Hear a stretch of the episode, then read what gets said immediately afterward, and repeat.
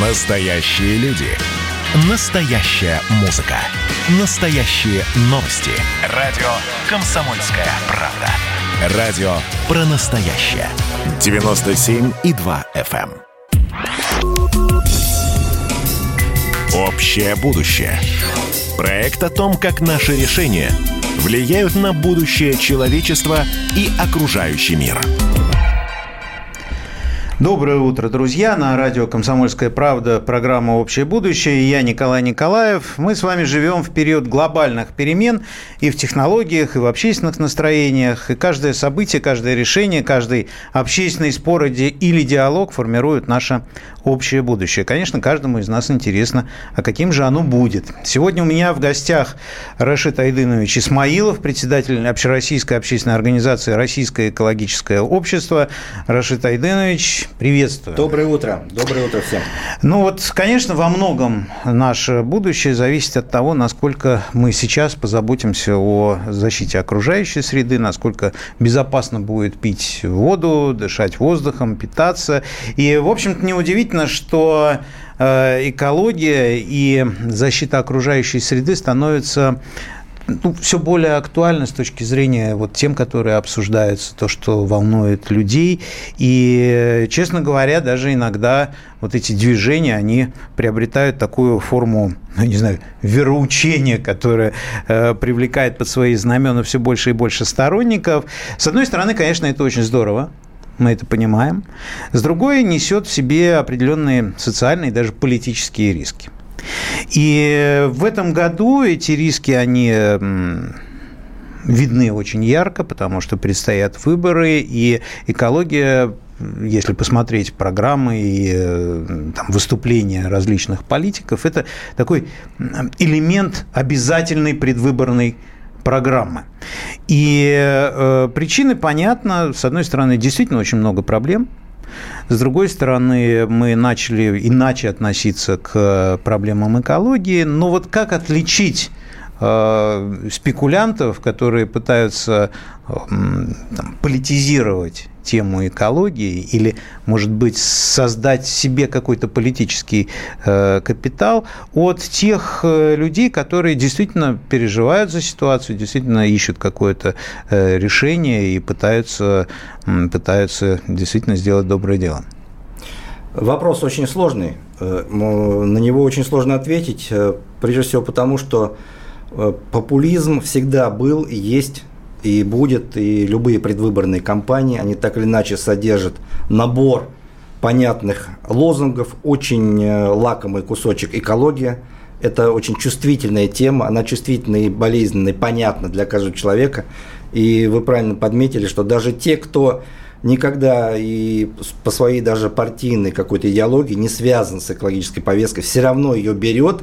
Потому что это очень, очень удобная, очень хорошая история, чтобы ее включить в свою предвыборную историю, прокачать, именно прокачать, поднять себе рейтинг, заработать баллы. Наверное, экспертиза, наверное, некое понимание и верификация того, что говорит любой политик, она нужна. Критический взгляд, критическое осмысление. Мы сегодня уже... Не, не просто наблюдатели. Мы сегодня с вами, и вот вы, я знаю, активный пользователь из соцсетей, всяких инструментов информационного современного общества, которые нам позволяют очень четко давать и свою оценку. То есть мы можем сегодня объективно судить о том, что происходит на той или иной точке, локально или в целом в России. Поэтому всегда критический взгляд нужен. Я думаю, что люди сегодня уже стали разбираться. Мы с этим встречаемся.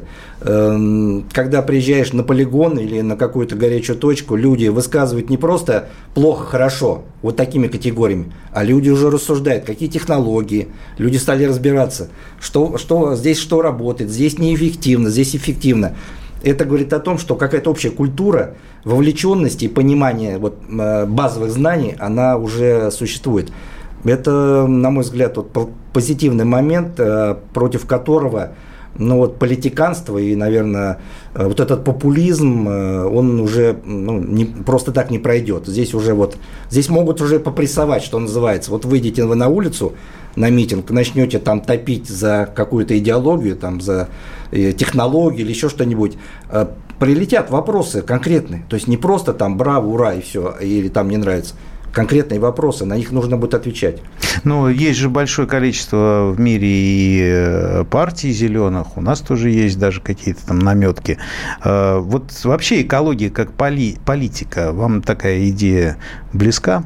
Я считаю, это и есть политика. У нас и официально в стране реализуется государственная политика в сфере охраны окружающей среды. Она многофакторная.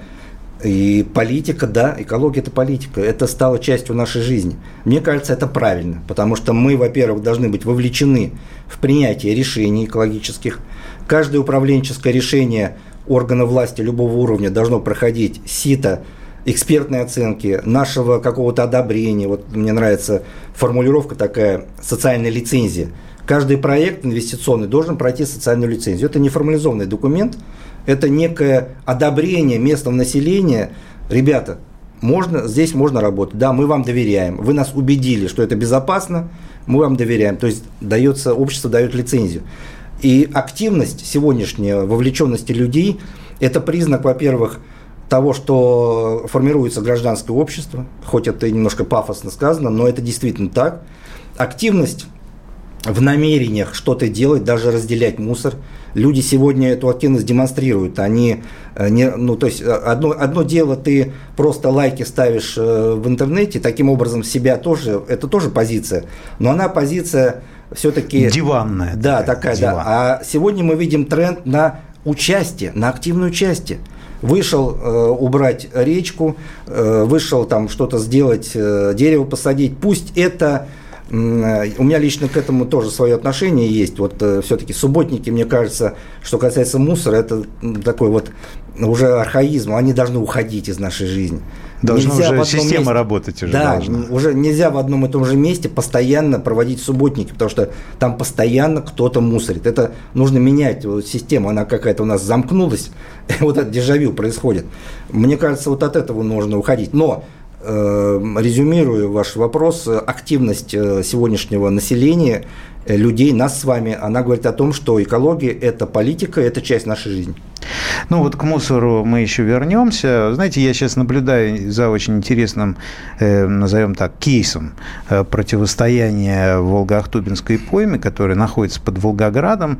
Это природный парк регионального значения, на, которого, на краю которого будет проложена дорога, которая соединяет два моста через Волгу и Ахтубу, которые уже были ранее построены. И, соответственно, само строительство, оно планировалось уже много лет назад. И прошло необходимые государственные экспертизы. Но вот почему-то именно вот в этот год стали появляться вот такие вот возражения. И, в принципе, интересно посмотреть на э, вот эту ситуацию с разных точек зрения. Если мы смотрим э, с точки зрения регионального или местного, то что мы видим? Да, местные активисты, группа переживает за природную среду там, где они живут. Если мы смотрим чуть шире и возьмем масштаб побольше, особенно в аспекте политических событий этого года, смотрим, а уже два активиста пошли на выборы. Один от известной оппозиционной партии, другой самовыдвиженцем. При этом мы понимаем, что для того, чтобы участвовать самостоятельно самовыдвиженцем без какой-либо партии в выборах, требуется огромное количество денег. Ну, вот они у него, видно, как-то так вот нашлись вдруг. Ну и, наконец, глобальный масштаб, если мы тоже берем, и видим, что ударом подвергаются прежде всего большие инфраструктурные проекты. Я э, недавно с таким же случаем э, сталкивался, когда шла речь о расширении БАМа и Транссиба. И если сопоставить вот эти истории, то мы понимаем, что не все так просто, как кажется. Потому что можно заметить, что очаги вот такой вот напряженности создаются на линии глобального проекта построения нового шелкового пути. И БАМ и Транссиб – это, очевидно, узкое горлышко. Есть Волгоград, опять же, это тоже на пути этого проекта. А дальше Донецк, Киев. То есть мы понимаем, что, так сказать, не все так просто. Но при этом, если вернуться на региональный уровень, все действительно выглядит очень так вот красиво, благопристойно и искренне. Вот что нужно делать, чтобы сократить вот эти возможности для спекуляций? Может быть, нам не хватает открытости, не хватает информационной активности, не хватает экспертов. Вот э, понятно, что нами иногда пользуются, мы этого не хотим. Вы э, в своем в заключительной части своего вопроса, по сути, конечно, ответили э, и э, ту мысль озвучили, которую я хотел вот немножко развить, это открытость. Э, все, когда все делается кулуарно, когда все достаточно сжато по порциям информационным, и не то что местные, местные жители, а даже и на федеральном уровне мы порой сами не, не понимаем, а что происходит, когда в телеграм-каналах идет пикирование от одной э, группы влияния к другой группе влияния, и мы находимся вот в этой информационной какой-то войне, но не понимая реальной ситуации.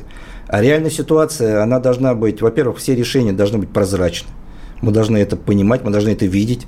Другое дело, насколько мы имеем компетенции там, и э, знания, чтобы оценку какую-то дать, но мы должны как минимум владеть этой информацией, как минимум. Это и к вопросу об угрозах. Всегда там, где есть место для закрытия или скрытия чего-то, всегда находятся те, кто говорит: ребята, ага, значит, там что-то заложено, то, что мы не должны знать, а это угроза. Спасибо. Мы вернемся после небольшого перерыва и продолжим обсуждение этой важной темы. Общее будущее. Проект о том, как наши решения влияют на будущее человечества и окружающий мир.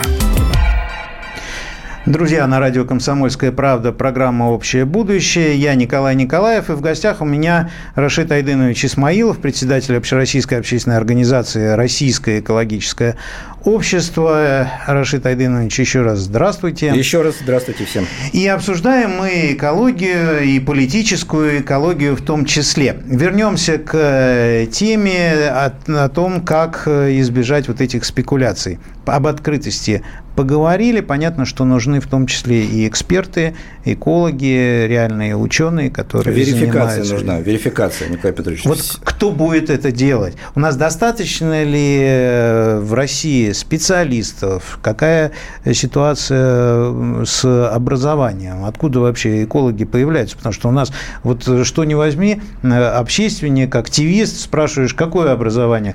Ну, любое, кроме экологического. Да. Ну, вопрос опять вы умеете в свойственной вам манере задавать непростые вопросы.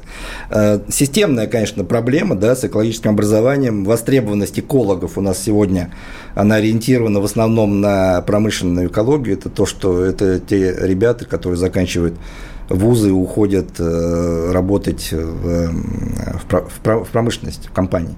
Но экология как, как наверное, природопользование, вот это у нас абсолютно не востребовано, у нас нет этого рынка, есть большой очень профицит этих кадров, которые не знают, закончили, пришли по призванию, по зову души, закончили вуз, стали экологами с большой буквы, гордятся этим по праву, надо сказать, но зарабатывать деньги на рынке и чувствовать себя социально защищенным в этом смысле, конечно, с этим большая проблема.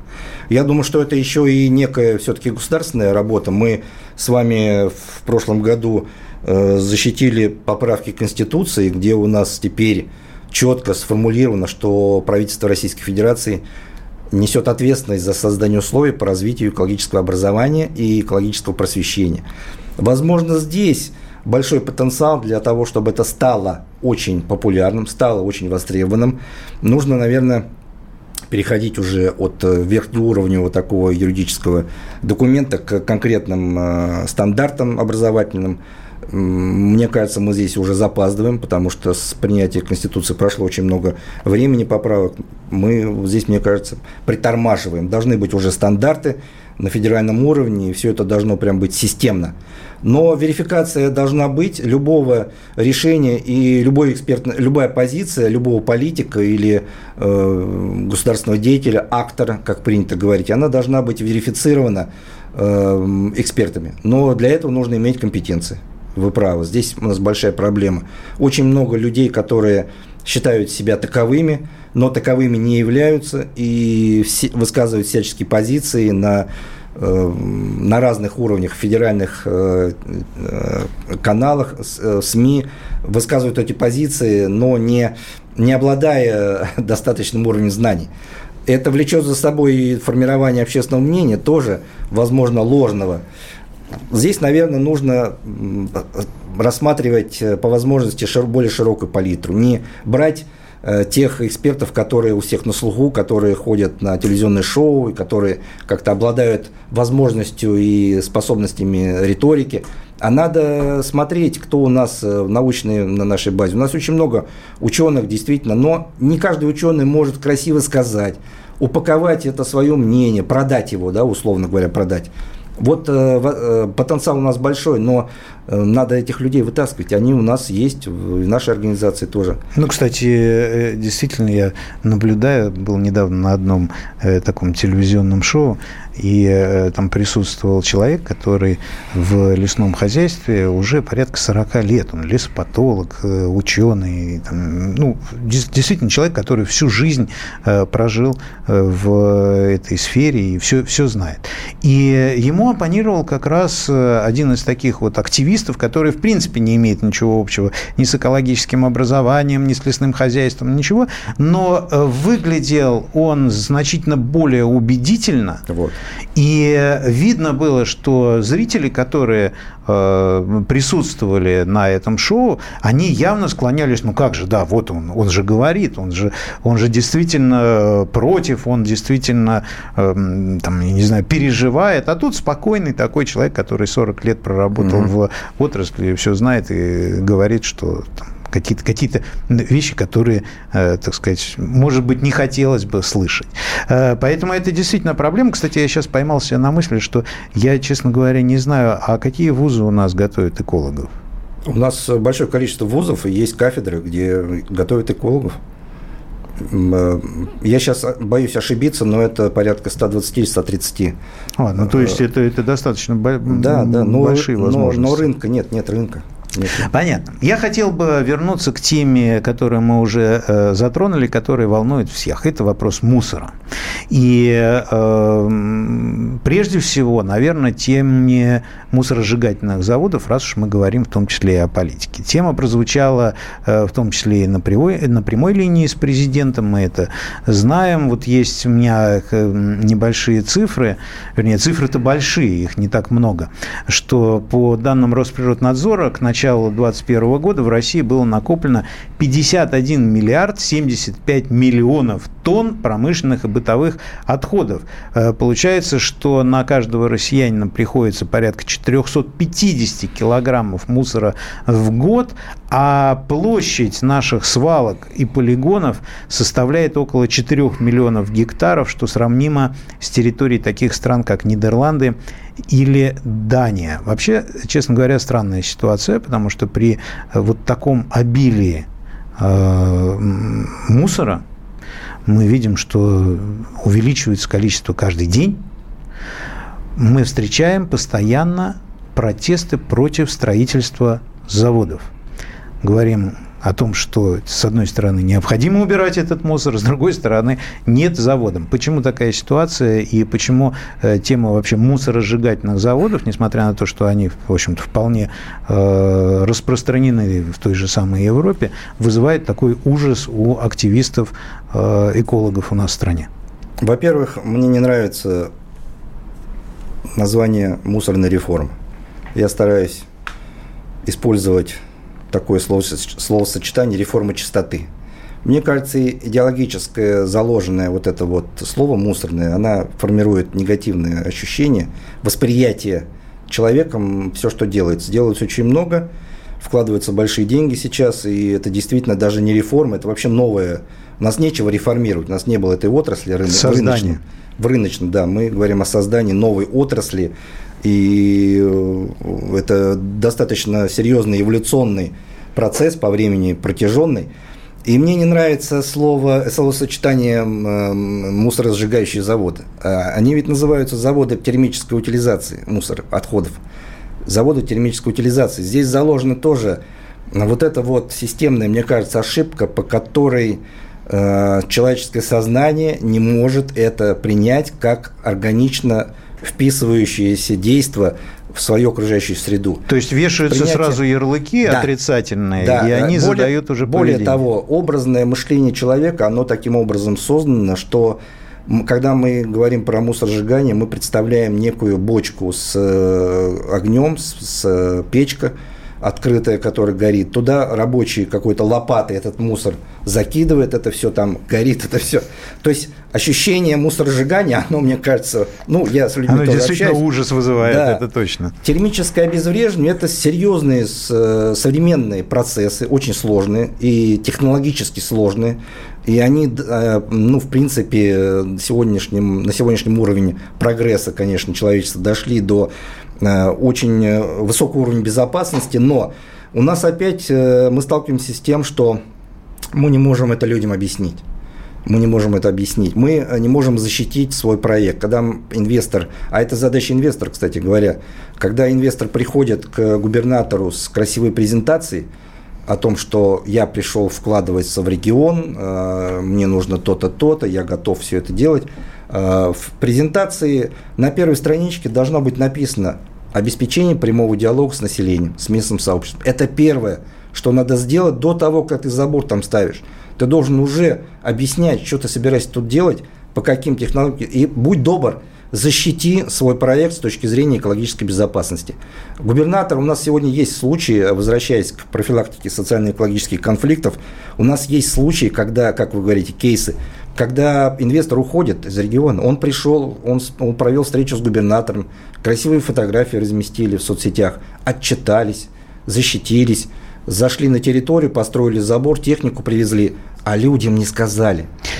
Ну, вот это, конечно, огромная проблема, и мы видим, что тема экологии – это прежде всего, получается, тема коммуникации и понимания, да, друг друга. Да. Вот я думаю, что мы приняли уже закон об открытости экологической информации. Где подзаконные акты? Ну, ждем, ждем. А где подзаконные, да, акты? И э, я хотел бы поблагодарить. У меня в гостях был Рашид Айдынович Исмаилов, председатель Общероссийской общественной организации «Российское экологическое общество». Это была программа «Общее будущее» на радио «Комсомольская правда». И я, Николай Николаев. Все наши программы вы можете посмотреть и послушать на YouTube-канале «Николаев подкаст». Ссылки, многое другое я публикую в телеграм-канале «Николай Николаев». Подписывайтесь. Всем удачи, думайте и никогда не оставайтесь равнодушными. Спасибо. Общее будущее. Проект о том, как наши решения влияют на будущее человечества и окружающий мир.